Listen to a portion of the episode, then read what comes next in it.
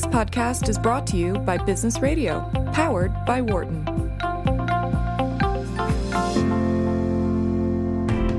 I'm Karl Ulrich, Vice Dean of Entrepreneurship and Innovation at the Wharton School, and this is Launchpad, where I talk to successful entrepreneurs about the secrets to launching and growing their startups.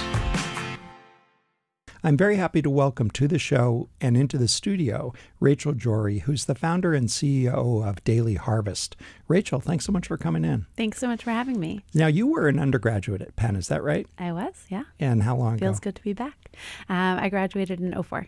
All right, but haven't been back to campus much since then. No, sadly not. Yeah, well, we're really grateful for you coming to campus. We have a program here at on at the campus of the University of Pennsylvania called entrepreneur in residence or sometimes expert in residence EIR. We mm-hmm. invite entrepreneurs to come in and meet with students and it just adds a huge amount of value to them. So thanks for doing it. Yeah, of course. It's mm. fun for me too. So All right. So I want to get started by pointing our listeners to your website. It's daily harvest.com. So just Yep. the word daily, the word harvest with a dash in the middle dot com. And but why don't we start by having you give me the elevator pitch for Daily Harvest? Yeah, so uh, Daily Harvest really came from this idea that um, we have more information about health and wellness than ever before in our lives, but the same devices that give us health and wellness, like our phones, um, information about health and wellness, are the same devices that make us busier than ever before. So there's this idea that you know we have this information, we don't have a way to actually live the way that we aspire to eat. So what we do is we we uh, we fall back on quick convenience foods that are compromising on on this aspirational way of eating. And what we do is, um, you know, we we kind of look back and we have guilt and we're like, oh, that was terrible. Like, why did I make that decision? Um, but I was busy, and that's just kind of the way that that the cookie crumbles. Um, and sometimes it's literally a cookie. So, uh, you know, I had this insight, and I realized that the freezer and frozen food was kind of the way to to solve this problem. Um, frozen food is a 52 billion dollar market that has had zero innovation in probably 60, 70 years. Um, the microwave dinner was kind of the last big innovation in frozen food. Um, so using the freezer as the way to solve this, what I like to call a modern eating dilemma, um, is where uh, Daily Harvest came from. Okay. Um, so so tell me exactly what Daily Harvest does then to solve Yeah. the what did you call it? The modern eating dilemma. Yeah, right. exactly. So um, Daily Harvest makes ready to blend smoothies, ready to heat soups, um, chia parfaits, overnight oats, all the incredible drool worthy foods that you see all over Instagram, um, frozen, delivered to your door, and ready to eat in seconds. Okay, so let me let's dig into the product itself a little bit. If we if our listeners go to dailyharvest.com, what are they going to see? What's the user experience to engage with the product? Yeah, so um, you eat with your eyes 1st and that's an, an insight that we had early on. So you'll see beautiful food photography that draws you in, um, you know, and doesn't make it feel, you know, it's light, it's it's breezy, it's easy. It makes it feel like. Um, you know, it could be you eating it, um, but you know, as I said, you eat first with your eyes, and that's what you need to to engage people and to kind of drive them in to to learn more. And then people start uncovering, oh, it's convenient. Oh, um, you know, it, it's superior nutrition. These are all wonderful things that actually solve real life problems for me. Mm-hmm. All right, but but I'm still want to know how do I how do I actually do it? So what is how do how do I engage? Is it a tell me how it Yeah, so we're a subscription. Yeah, we're a so subscription, yeah, okay. so you go in, you see all the beautiful f- food porn, um, and you fill your box with whatever you want. So you know, is it is it smoothies? Is it soups? You you fill your box, and then um, we have a delivery cadence, and it gets delivered to you every week. And every week you can kind of switch up your order um, and find the right um, the right combination for you, and um, you get the boxes delivered to your home you take them out of the free out of your out of the box you put in your freezer um, they they kind of are there waiting for you. So you get to eat on your schedule not um, you know the way a lot of the meal kit services work you kind of have to eat on their schedule because it's rotting in the refrigerator. Um, so it, it's ready when you are. You take a cup out um, for our smoothies you open up the cup you see all the beautiful fruits and vegetables in their whole form. You fill the cup with liquid all those nooks and crannies between the fruits and vegetables. Um, you can fill it with a milk a water whatever it is and then you dump it in the blender and 30 seconds later, you have a, a smoothie bar quality smoothie. Okay. in your own. All right. So I want to drill down on a few things. Let's say I'm on the on the weekly subscription cadence. You Mm-hmm. talked. You keep referring to a box. So a box is sort of the order unit. Yes. Yeah. And and about how big that box is, and I open it. What do I see? Yeah, so uh, we have four different sizes. We have a six, uh, six, nine, 12, and 24 box. Um, and what you see is, is these modular cups that are, are packed very tightly, um, which is wonderful for the operations Yeah. side. So they're all the same cup in terms of their physical characteristics. yes, Yeah. they're all the same exact. Yeah. Yeah. So if I wanted to buy, I don't think you sell hamburgers, but if you did, it would come in one of those cups. It would come in a cup. All right. Yeah, but we do sell things like lattes, soups, grain bowls, and ice yeah. cream sundaes, and those aren't things that people traditionally see in cups Yeah. either. So I want to get to that in a minute. So it's a it's it's a modular format in which the the larger unit is the is the carton, and that comes in several sizes, and then there's a standardized cup unit. Yes. And you're right, as an ops guy, I love that. So it's standardized cup. Yep.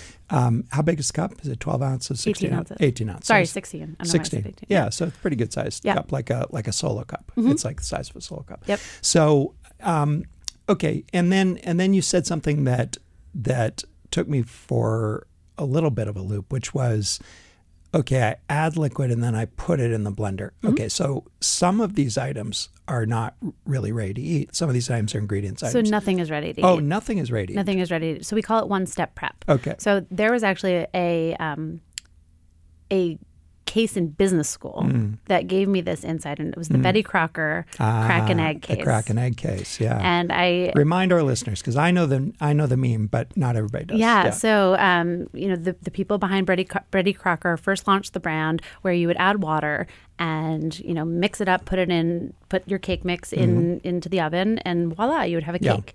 Um, and it was a huge flop.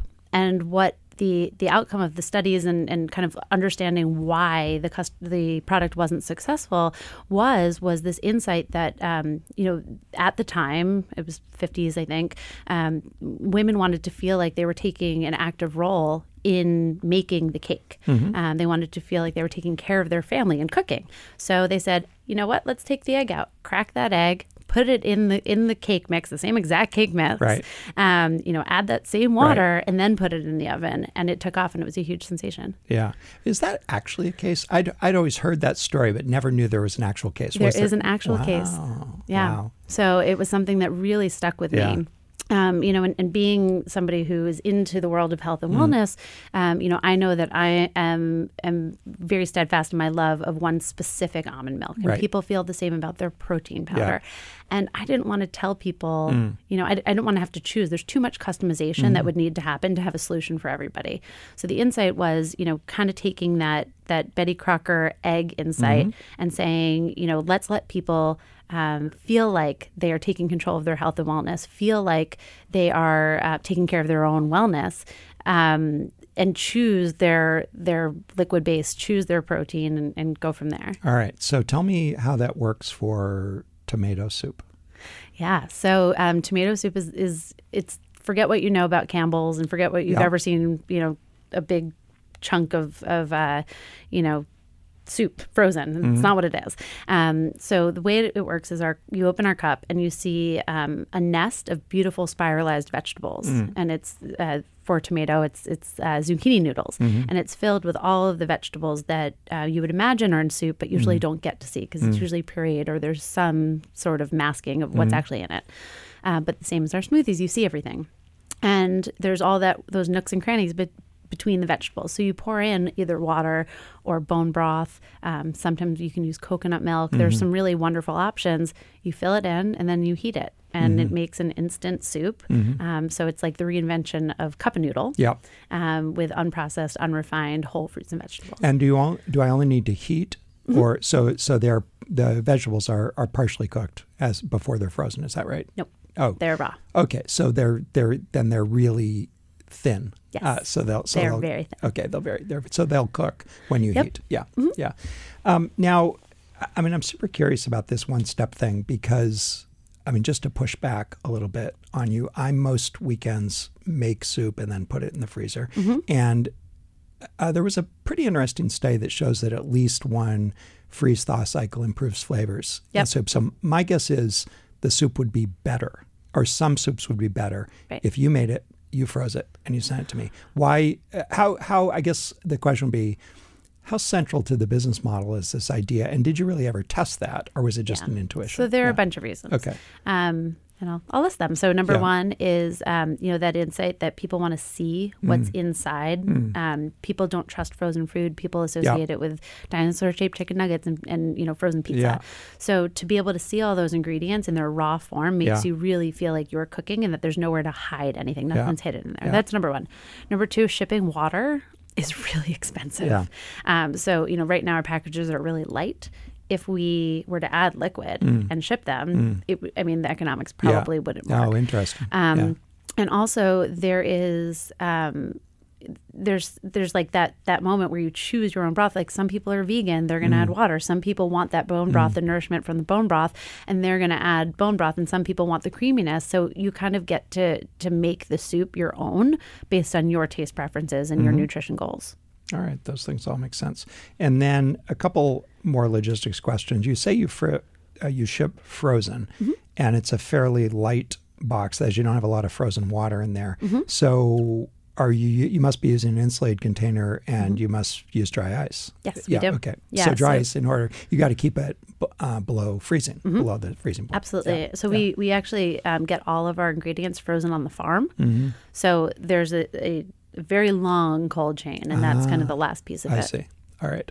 All right. We're going to circle back on logistics in a minute, but before I do that, uh, tell me a little bit about about pricing. It, it's it's I noticed on the website you you do quite helpfully frame it in terms of a unit price, a Yep. per cup price. So just tell us what that is. Yeah, so it depends on how how many you buy. So Yeah. for the six box, it starts at seven ninety Mm-hmm. but as you get more, um, the lowest price is is six ninety nine Six if you buy the Okay. twenty four box. So somewhere between seven and eight dollars Mm-hmm. is what you you pay, and and so uh, I might as well just ask this question.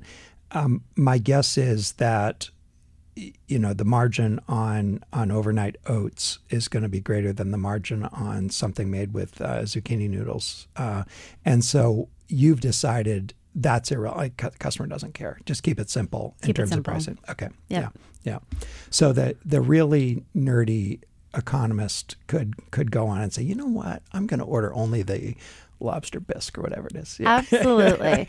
but you know what? For, for us, we're a convenience item. We Yeah. want to make it as easy as, Yeah, as yeah. possible for people to flip in and out Yeah. of different things. Yeah, and in, sp- in fact, speaking of lobster bisque, I didn't see any any meat products. Yeah, so is we're it, vegan. You're vegan. Okay. Yeah, and the reason we're vegan is because you can always choose not to be. So we Yeah. have harvest bowls, for example, and we give exa- we give um, you know different proteins that you can Right. make with it. You can stir in chicken, you can stir Right. in shrimp, Right. but you know we want to leave that up to Yeah. people. Yeah. Cool. So I guess if I were to just use a shorthand, you're you're somewhere between uh, ready to eat and a and and and the truly start from scratch kits Mm-hmm. that you know Blue Apron those you know you're sort of in the middle. Like Yep. add the egg, crack the egg, and yeah. Totally. Perfect. All right. Super cool. All right. So um, you you alluded to the origin story, but but give give us a little more specificity. And actually, before you do that, why don't you wind back and and uh, and tell us what you did between you graduated from Penn in 2004 and when you started uh, Daily Harvest. Yeah, so I started um, I started my career at Four Seasons Hotels. Mm-hmm. I knew I wanted to work in some sort of marketing um, for a brand that I thought was very customer centric. Mm-hmm. Um, you know, I've always kind of thought in a customer centric way, and I knew that I wanted a brand that believed in that. So, um, you know, I reached out to an alum who worked there and got myself a job. Um, spent a few years there, then went to uh, Columbia Business School. And after that, uh, found myself at uh, Amex. I graduated in 2009 and then decided to go into financial services. So, you know, Nice. um, and you know was in was in marketing there but you know in, in one of those big environments um, i knew i wanted to find something that was entrepreneurial so um, i found myself on the launch team of a corporate card um, and got to see that entire process from um, you know ideation through launch which was really exciting um, and then wanted to do something even more entrepreneurial. So went over to Gilt Group, kind of at its prime, um, and found myself in a role where I was doing everything. Um, you know, and for me that how, was how big was Gilt when you joined? um, so I was on the Jetsetter team, Mm-hmm. and um, Jetsetter, you know, for those of you who don't know, is is kind of it's the travel arm of Yeah. Gilt, and um, the team was was probably like twenty people. Mm-hmm. Um, it was pretty small, and you know there was a, a lot of room to grow, and, and they were investing like crazy. Um, and you know, I joined I joined the marketing team, and I built out the adventure travel arm for the business, and then you know pivoted to doing something else, and worked on acquisition marketing, worked on you know retention marketing. I kind of saw the whole gamut, um, and you know, I, I, like to say that that was my true business school, mm-hmm. um, and then started Daily Harvest. Yeah, when you when you uh, you were working at Gilt, mm-hmm. when did where did the idea the, the sort of I guess I got a bunch of questions. First of all, this idea is pretty coherent. That is, you've thought through a lot of the logistical details, including the modular structure and that sort Yep. of thing.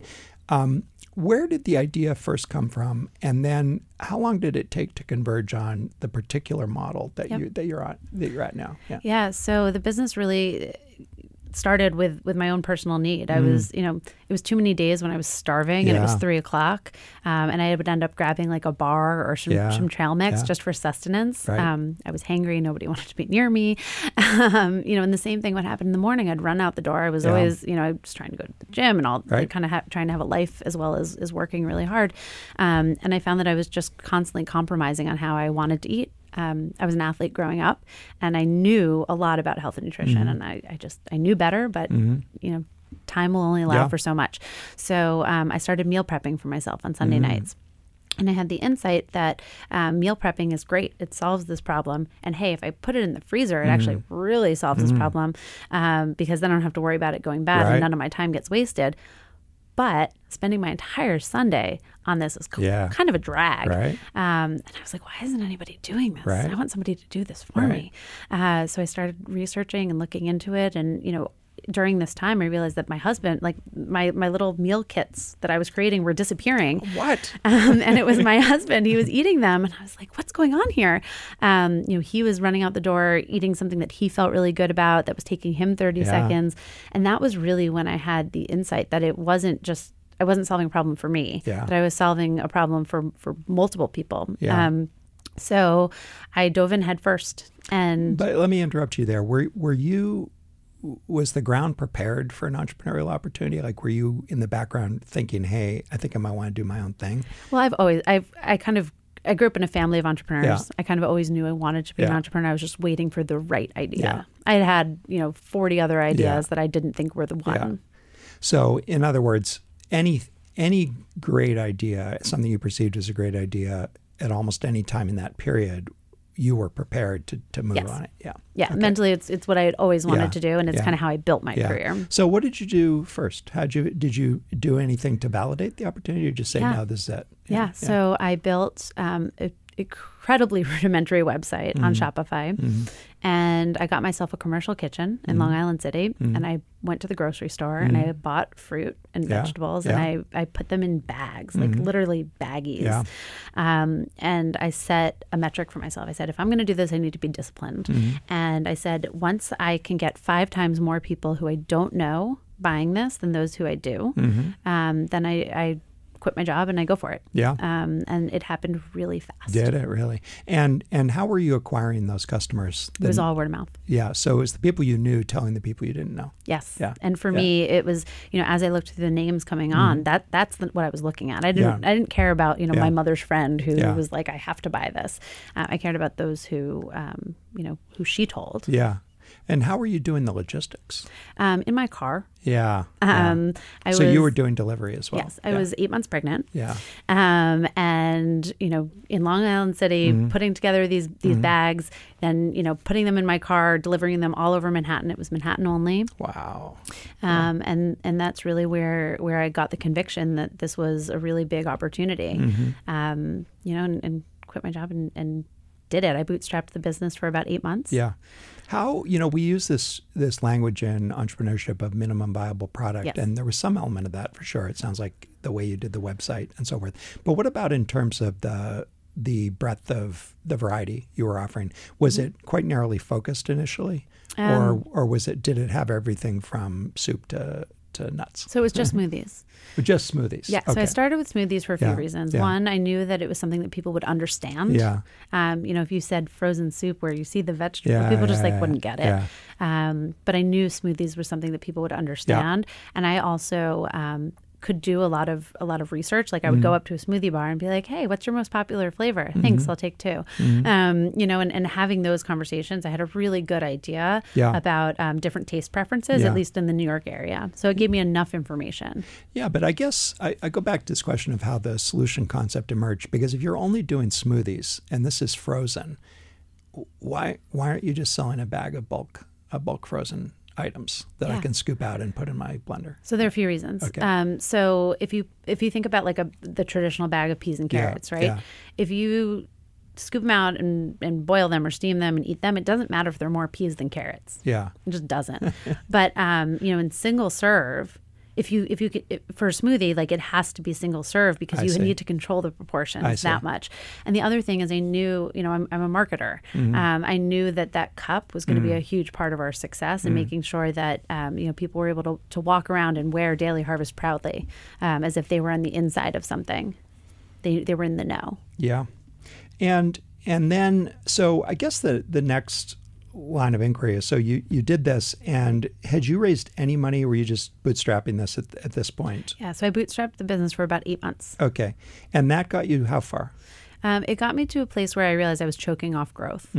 Um, so you know, I- Mm-hmm. Actually, the, give it. Sorry to interrupt, but but on that timeline, when did you quit your job in this process? like six weeks later. Six weeks later, so- as soon as I hit that five times Yeah, yeah, yeah. Uh, metric, and Okay. it, it was It really was- it was fast. fast. It was six Okay. weeks. Yeah. Um, and you know what I what I did is I I knew that if this was going to be, you know, the big idea, the thing Right. that that um, you know kind of made me a true entrepreneur, uh, that it had to be scalable. Mm-hmm. So that was the next step, and it was figuring out how I took this kind of benchtop exercise that I had I had done and how I scaled it. So I, I started looking into um, the operations and the logistics pieces of it, um, and scaled it to the entire East Coast. And and that was where in that eight months and That and, that was and the tail end of it. the tail end. And so, what did you have to prove before you were willing to go ask someone else for money? Yeah. So for me, I needed to prove that there was product market fit. Um, I needed to prove that it was scalable, and I needed to prove that I had, um, you know, enough conviction in the business um, that I would be comfortable Yeah. asking people for money, and and you know having enough conviction where I didn't think I was going to just lose it. Yeah. And at the time, at that time, was it still a pure a, a smoothies focus? Yes. Okay. So, all right. So, uh, where did that first money come from, and what did that pitch look like? Yeah, so um, mostly angel money Mm-hmm. um, and one institutional, but um, I kissed a lot of frogs. Yeah. a lot of people would Like, give calibrate our listeners about how many frogs. Uh, for that round probably fifty. Yeah, that's a number I hear a lot. Yeah, I mean a lot of frogs, Yeah. and you know, getting it can be really demoralizing. Yeah. I mean, it, people asking questions like. Hey, why doesn't this taste like Jamba Juice? And I'm like, I don't even know what to say to you because that's like the whole point. Right. Um, because it doesn't have uh, half a cup of sugar in it. Yeah. Right. totally. Yeah, yeah. Um, you know, questions like, um, you know, you're are are you a mom? Yeah. Like I don't understand what that has to do with anything. Um, At well, ha- least you weren't you weren't at that time pregnant, right? I was not, Okay, but I so- was for our Series A. Wow. Which was interesting. Okay, we'll get to that. In yeah. A minute. Yeah. But um, you know, I, I was asked this this one question that I always love to share because Yeah. I think it, it just kind of I don't know. As a woman entrepreneur, I think it's important to have the Uh-huh. answer to this question. But somebody asked me, um, you know, how do you how do you plan to be a good mother and an entrepreneur? An investor asked you this. an investor Yeah, asked me, yeah. how do you plan to be a good mother and a Yeah, good entrepreneur? Um, and I thought, and I was very quiet, and I, I kind of like went inside myself, and I flipped it. And I was so proud of this moment. And you know what I said is, if what you're asking me, if I'm a is if I'm hundred percent committed to making Daily Harvest successful, then my answer is yes. I see. So you didn't even you weren't even going to I didn't acknowledge it. dignify acknowledge yeah acknowledge the question. I thought when you said you flipped it, you were gonna you were gonna do the gender flip on him. Oh, no. No, but you were too polite for that. No. So, yeah, but I it, it is one of those things where you, you, you the temptation is to poke back, and the Yep. right answer is take a deep breath and Yep. think about what you're trying to get done here. For Yeah, sure. Yeah, yeah. for sure. Um, yeah, but kissed a lot of frogs, and Yeah. you know, found some investors that really understood the vision. Yeah. Um, understood the big opportunity. Mm-hmm. Understood, um, you know what Daily Harvest would look like Right. five years from from that point. Right. And what would you, what advice would you give people? I mean, you, you know, you've had remarkable successes in fundraising as you've grown, but at those early stages, I, it's mostly when I talk to entrepreneurs is right at that, that moment. Mm-hmm. What advice would you give them on, on pitching angels? Is there a way to make it any less painful? Um, I would say no. Yeah, Because you really not. Mm-hmm. have to learn. You have to learn who are the right people that you're going going to, to speak to that are going to understand what you're going for. And the only way to do that is Mm-hmm. to talk to people. Um, so, you know, it's probably easier if you can find people who are of your target demographic. It also, you know, helps validate the business, right? Like Mm-hmm. If, if if you're talking to somebody who is like dead center in your target demographic and they don't understand um, understand the business, then you might have to go look look back at the business. Um, but you know, finding people who who either understand um, understand the business are part of the target demographic or have done something similar and for a different generation like there are all sorts of people that, y- Yeah. that you can speak to um, but it's just it's a numbers game Yeah, so? I'm gonna I'm gonna underscore actually three things you said. I'll start with the last. It's it's still a numbers game, Mm-hmm. no matter what. So that that's just a real a reality, and that number fifty is not an unusual one. That's the first thing Mm-hmm. to say. Second is you can use those interviews productively to Mm-hmm. craft your pitch, right? absolutely And and the third is, and I would say this one I would I would maybe underscore with less strength is yes, of course, if your if your investor understands your business in some way, has either been in that business or is in the target segment, it's easier. Right. But but it, but you know, it, I don't think that's always a criterion, right? For Oh investors, no, right? absolutely Yeah. not. Yeah. absolutely not. And, and you know, for me, because I bootstrapped for eight months, I had data. Mm-hmm. Yeah. I sh- could show traction. So you know, not all of my investors understood it, but they saw the numbers and and they believed because of that. So I wonder if you can talk about what the key challenges were in scaling. Think if you go back to that period at the end of eight months to say the next year or so, Mm-hmm. what what what decisions did you have to make and how did you resolve them? Yeah. So, um, you know, when thinking about scale, you have to think about okay, what what is my um, what is my specific operation, and how do I how do I blanket the area that I feel like you know reaches scale? Um, so you know in that you have to make some hard decisions and you have to you have to kind of do a lot of editing um, but i would say you know more specifically if you um, the way that I always go about uh, all of these business questions, like how to scale, um, you know, going from minimal vi- MVP to um, you know actually jumping in and starting a business, is by thinking about them in, in experiments Yeah. and thinking about it in little experiments. So there were a lot of levers that I knew I could pull to make something truly scalable. So I knew, you know, last mile, everybody gets killed on last mile. I didn't want to touch last mile. Um, you know, could I make, uh, you know, an existing carrier network work? Me- meaning, let me just make sure I understand. You didn't want to be Webvan, as you didn't want to be have drivers and trucks and bicycles delivering stuff to people. No, Right. it is Okay. core core to me and core to the business that I believe in asset light businesses. Right. Um, and that was a lens that I, I kind of built the operation through. Um, but you know, making all these decisions, you can absolutely you know experiment and and and use like principles of science Yeah. to prove out a lot of these Yeah. things. So you know, something like um, you know, you mentioned the cup before and how I ended up in a modular cup Mm-hmm. that that you know was a blessing when it comes to pick and pack. Right. Um, you know, but that wasn't where I started. I started in bags. Yeah. And I wasn't sure what this would do to the customer experience. Um, you know, if the pick and pack experience would be as easy as I imagined it would Mm-hmm. be. Um, you know, what the what building these cups would, would look like. And, you know, it's it's there's equipment that exists for a bag. Yeah. There isn't ex- equipment that exists for a cup. Um, you know, how you differentiate between the products. There's just a lot of things that you have to think about. So um, I always like to think of these decisions as little experiments, Mm-hmm. and you know, so much as um, you know, so small as you know, one week surprise people with cups instead of bags and see what their feedback Mm-hmm. Yeah. is. Is that what you did? Yeah. Yeah. and then I called those customers and I said, "Hey, you know, what did you think about this? Was this a better experience? Was Yeah. this a worse experience?"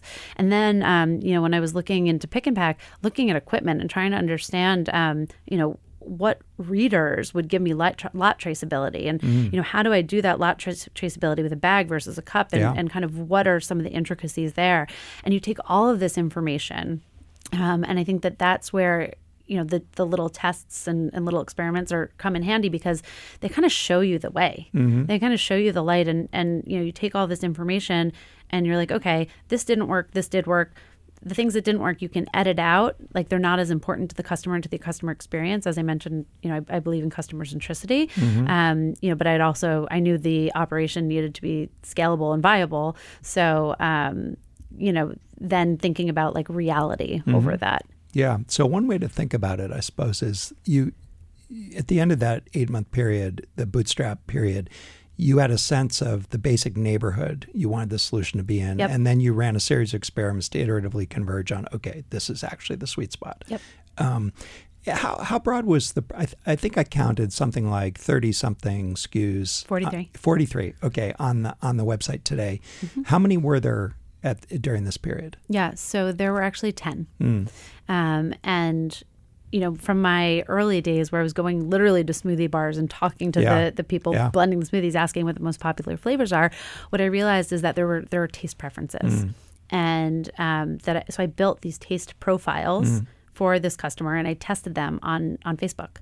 And I said, you know, am I are these flavors interesting to this group that I think these match with? Um, and it turned out that, that that was true. But that was another example of like a little experiment that I did before I came up with that original um, breath of SKUs. And, and hey, guess what? Not one of them exists today. Oh, is that right? Mm-hmm. So is that because preferences change or because you? I'm not a talented chef, it turns out. I see. You got better at it. I hired a chef, yeah. Oh, that's awesome. but only yeah. after you know I proved the concept. Yeah.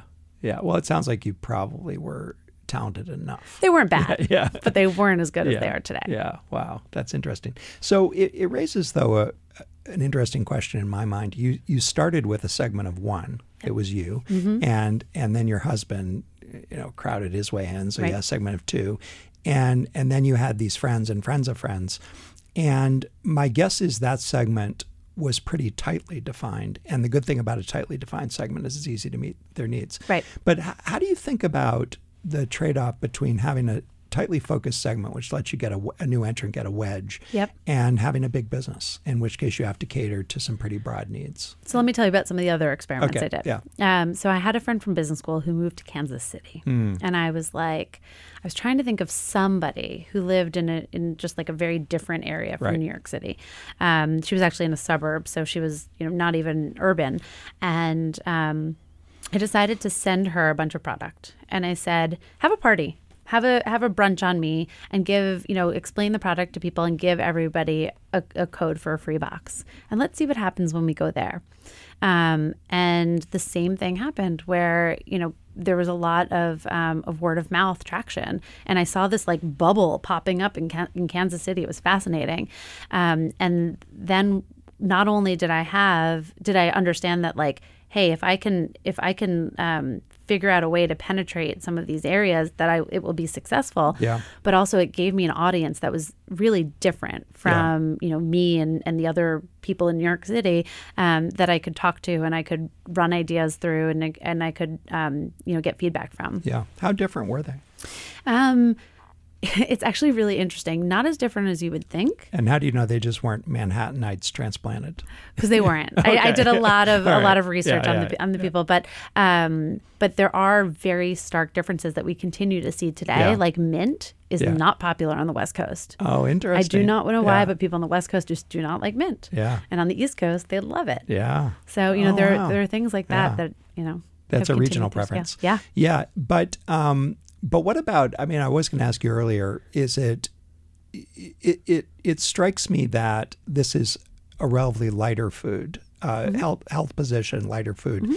How how female does it skew? Is yeah. It, So we like to think of ourselves as androgynous, androgynously female. Mm-hmm. yeah. Um, so you know, we the customer, like the people who buy Daily Harvest, are females, and that's because I mean we obviously have a lot of good male customers, Sure. but the majority are, are females. But that's who who makes purchasing decisions in the United Yeah, States. yeah. Um, but our consumer is actually whole families. Yeah. So you know that's something that we we recognized early Yeah. on as well, and and we speak to people and we are, are transparent with our Yeah. knowledge of this. Yeah. All right. Super super interesting. All right. I want to I want to um, spend just a few minutes more on operations. So you you had said you want to be asset light. Uh, uh, on the other hand, it strikes me that this fulfillment and packaging and so forth would be something you'd have to control. So tell me a little bit about how you thought about mm-hmm. the make buy decision on logistics and operations. How much of it you need to do yourself versus rely on others? Yeah. So areas where I felt like it it helped build my moat, mm-hmm. um, those are areas that we invested in. But mm-hmm. areas that you know felt commoditized or right. you know felt like anybody could go do it. Right. Um, those are areas that we we did not invest and continue not to invest in today. So, um, you know, things like technology for for lot traceability, for mm-hmm. example. Mm-hmm. Um, yeah, absolutely. Because I think one of our one of our uh, competitive advantages is being able to trace every single ingredient from farm to end user. Yeah. Um, but you know the freezers that we store our stuff in like i don't need to build those there mm-hmm. are hundreds of thousands of freezer frozen yeah. facilities all over the us yeah um, but but but describe for us what your operations look like today. Do you do? I mean, I guess the main thing I'm thinking about is the freight economics mm-hmm. require that you can only ship within two days, right? Mm-hmm. Two days ground. So we ship everywhere ground. Everywhere ground, two yep. days ground. So does that mean you only ship from one location currently? Nope. Okay. So you have to ship, if you're going to cover a large area, you got to ship from more than one lo- location. Multiple locations. And we do things like line hauls and all sorts of creative yeah. things yeah. To, to have as many hubs as possible right. to get to everybody in two days. And do you have to control those distribution points, I guess, is the main question. Oh, yeah. Yeah, I figured as much. So even though you want to be asset light, if you're going to deliver this model, you do have to do some of these things yourself. Yeah. Um, yeah, you definitely have to do I them mean, yourself. If you, don't ship- have to own, like, you know, as I said, we don't own the freezers. Yeah, yeah, yeah. But we own, not we own, um, we employ yeah. the people that are, are you know doing the pick and pack and the equipment that does right. the pick and pack. Right. Yeah. Right. I mean, yeah. With, these are all things. If you were selling stationary supplies mm-hmm. you wouldn't need to do because right. it, you could require, rely on a third party logistics system that just works. Totally. But as soon as you have to pick and pack, ship frozen, all right. those things, right. uh, you got to control it. But it's a part of our competitive yeah. moat. So that's that's kind of how I justify it. Okay, got it. All right. So I want to uh, just calibrate our listeners because I, I, suspect, although you're a sizable organization now, still the majority of our listeners won't have heard of you. So mm-hmm. give us a sense of scale now. Yeah, yeah. so um, we have over 100,000 subscribers. Mm-hmm. Uh, we deliver nationally. Mm-hmm. Um, you know, and, and the numbers that you fundraise aren't really necessarily indicative of the size of the business, but um, you know, I think when people do hear about our Series B, they're often um, you know shocked by yeah. by yeah. the fact that we were able to raise so much. So uh, we raised forty three million dollars mm-hmm. um, from Lightspeed and VMG, who mm-hmm. are you know just fantastic partners right um, and you know the the size of the business justified you know that that sort of raise so. mm-hmm.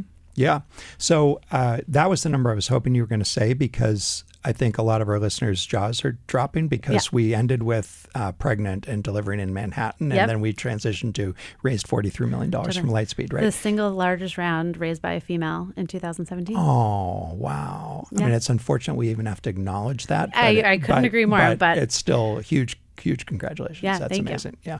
So, um, from which partner at Lights, Lightspeed, by the Alex way? Alex Taussig. Ah, okay. So he's the uh, best. yeah. So shout out to Alex. Thanks. And um, so I wonder if you could contrast raising capital.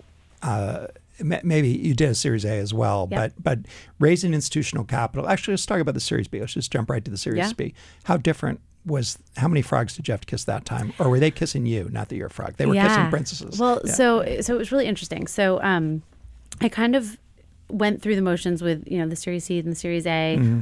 I'd never first time entrepreneur. I'd never done. I've never raised funds right. before, um, and I learned a lot. And then I employed all of those learnings into the Series B. Mm. Um, so kind of reverse engineering when I was going to go out raise the Series B. There were two things that I was looking for. One was I knew that you know it could take three months to raise a round of funding. It can take longer, but you know I'd set my mind three months was like my absolute limit from from start to close, and I knew that it had to be a successful quarter for me. Uh, so you know, I made sure that the business was you know was one of our, our best quarters of the yeah. year, and I made sure that we were going to continue to to grow. and what quarter. would be those? I, I doubt earnings was the metric. What was the what was the key metric for you to when you say successful quarter? Yeah. So I mean, you know, growth. Right But in subscription businesses, there are other things people look at, right? ROI. And, and, and ROI. So essentially, acquisition lifetime value uh, relative to acquisition cost. Yep. Yeah. Exactly. And so subscription benefit businesses tend to have fairly well understood metrics and and you got they got to be right They've gotta be right. yeah so what's the churn what's the renewal rate those sorts of things but that Yeah. can Yeah. all come down to this this one number, Yeah. which is the ROI. Yeah. Yeah. Um, you know, and and if you're not above three, it's Yeah. usually not seen as a great thing. Yeah. So our so let's just put it. I hate to be too nerdy about this, but we are in school here. So, Yeah. um, so when you say roi of three, what you mean is lifetime value over acquisition cost is is Check three. to LTV ratio. yeah, Yep. is three. Okay, great, Yep. awesome. I mean, at very least three. Yeah, yeah, yeah. Three We'd is like not seven, but yeah, Um, yeah. Yeah. Mm-hmm. So that was that was one thing that I knew would have to happen. The other thing is, um, you know, I knew I wanted to raise a certain amount at a certain valuation. Mm-hmm. So I knew that the you know the size of the business had to be something where um, you know multiples that I'd seen for for similar bu- for similar businesses would you know overlay and and you know it would all make sense. yeah. Um, so those were the that was kind of the back work that I did. So I knew exactly when I was going to raise, and I knew what numbers um, you know I, I wanted to have on my you know on our on our P and L at that Right. point. Um, and what I did is six months leading up to that, um, I started dating. And, you know, there were so many VCs that were reaching out to me. Um, there were people that didn't know about me yet that I wanted to get to know. And I used the six months leading up to have very casual conversations. And I did not share one number with any of these people. It was a, hey, nice to meet you. I'm Rachel. I'm building this thing. Um, and I mean, the questions like, you know, being pummeled with, well, how yeah. big are you? And what's your, yeah. and, and I just said, I'm sorry, I'm not sharing that right now. Yeah, sorry, we, we're just going to be friends for a while. We're just going to be friends. Yeah. totally. Yeah. Um, you know, and, and this was a luxury to be able Yeah, to do this yeah. because, you know, we had the numbers and we had the traction that we could. Um, but you know, on the other side of this, I only chose four firms that Yeah. I that I went to, and I said, I kind of turned the power Yeah, around, and. I said, "Hey, um, you guys are the only ones that have made it through my screening Right. process, and now let's talk. Yeah. And here are the numbers, and you know, I know you're going to be blown away. And guess what? This round has to be closed two weeks from now. Wow. And that worked. Wow. That's Mm-hmm. Yeah. that's pretty different from the first round. I'm yeah, glad I asked. I'd say. Yeah. Rachel, talk to me about celebrities. So you have a bunch of celebrities involved in your business. Yeah. How did how did that happen? And and and just I'm just curious. What's it like? Yeah, so um, it happened really organically, Yeah. and that's one of the most shocking things for me. So um, Serena Williams is one of the people that you know people are often like, "Wow, you know, how did Serena Williams get involved in your business?" And it's actually kind of a cool story, and I'll Yeah, tell it really quickly. sure. Um, but her now husband, Alexis Ohanian, who's an investor, reached reached out to me, and he was like, "Hey, I'm a huge fan. Um, I'd love to chat." Mm-hmm. I mean. Alex, uh, Alexis is great. I had no idea who he was. Ah, Um, so I was like, sure, a customer and he wants to didn't talk to he me. didn't name drop. He did not name drop. Wow. Yeah. Um, and uh, somebody on my team recognized his name. I Googled him and I was Ah. Yeah. like, all right, let's talk. Yeah. And then he was like, hey, you know, my girlfriend's also a huge fan. Um, and, you know, I, I think she'd love to talk to you. And I was like, okay. I had no idea who Oh, his girlfriend funny. is. Um, and, you know, when I found out, I was shocked. And it turned out that, you know, they consume Daily Harvest every single morning. Wow. Um, and they were huge fans and they just wanted to get involved. Wow. And so where how'd you take it from there? Um, I got to know Serena and I got to know Alexis, and Yeah. you know they're they're both so supportive of the mission. Mm-hmm. Um, you know, and you know once they heard where the business was going, they Mm-hmm. got so excited, and and you know they wanted to know how they could get involved. Yeah. And then have you, I mean, I suppose you walk a line there between just treating them like you would treat any other investor Mm-hmm. and thinking, wow, this celebrity itself it could be of use to me. How did you navigate that? Yeah. So um, for me, I, I don't love celebrity endorsements. Yeah. I feel like they're so they're so trans if they're so transparent. Like people Yeah. people just see through it, Yeah. and um, it, it's not organic. Yeah. So for me, it was it was a great um, a great moment to get celebrity investment, but I never want to. To tell them how to talk about Daily Harvest, Mm-hmm. um, you know, they they kind of put their money where their mouth is. Like that, to me, is the ultimate endorsement Right. and um, you know then it's up to them to to share it how to share their story and you know their interactions with the brand as they please And have they? Yeah. Oh, okay. So that's that's awesome. If they just are willing to do you a favor, basically. Yeah, I mean, it's not it's not a favorite because they love it. Yeah, and it's also not a favor because they're investors. Right. Yeah. Totally. totally. Yeah. Um, all right. So one of the things that you've been credited with doing very well is social media, Mm-hmm. and so I wonder if you could just talk a little bit about when w- were you doing it? You weren't. You clearly weren't doing it right from the beginning because No, you described word of not. mouth. So how did your social media strategy evolve, and how would you describe it? Yeah. So, um, you know, one of the things that I often often say to people is that um, it all comes back to brand, right? So when you're building a brand, um, you have to figure out what the emotional attachment is to what you're trying to achieve. So there's, you know, there are the benefits of the product. There are, um, you know, the story that you're trying to tell. There's all of these different things that go into building a brand, but you have to focus on that emotional attachment. And that's how we look at social media and we say, you know, each social channel has a different way of making an emotional connection.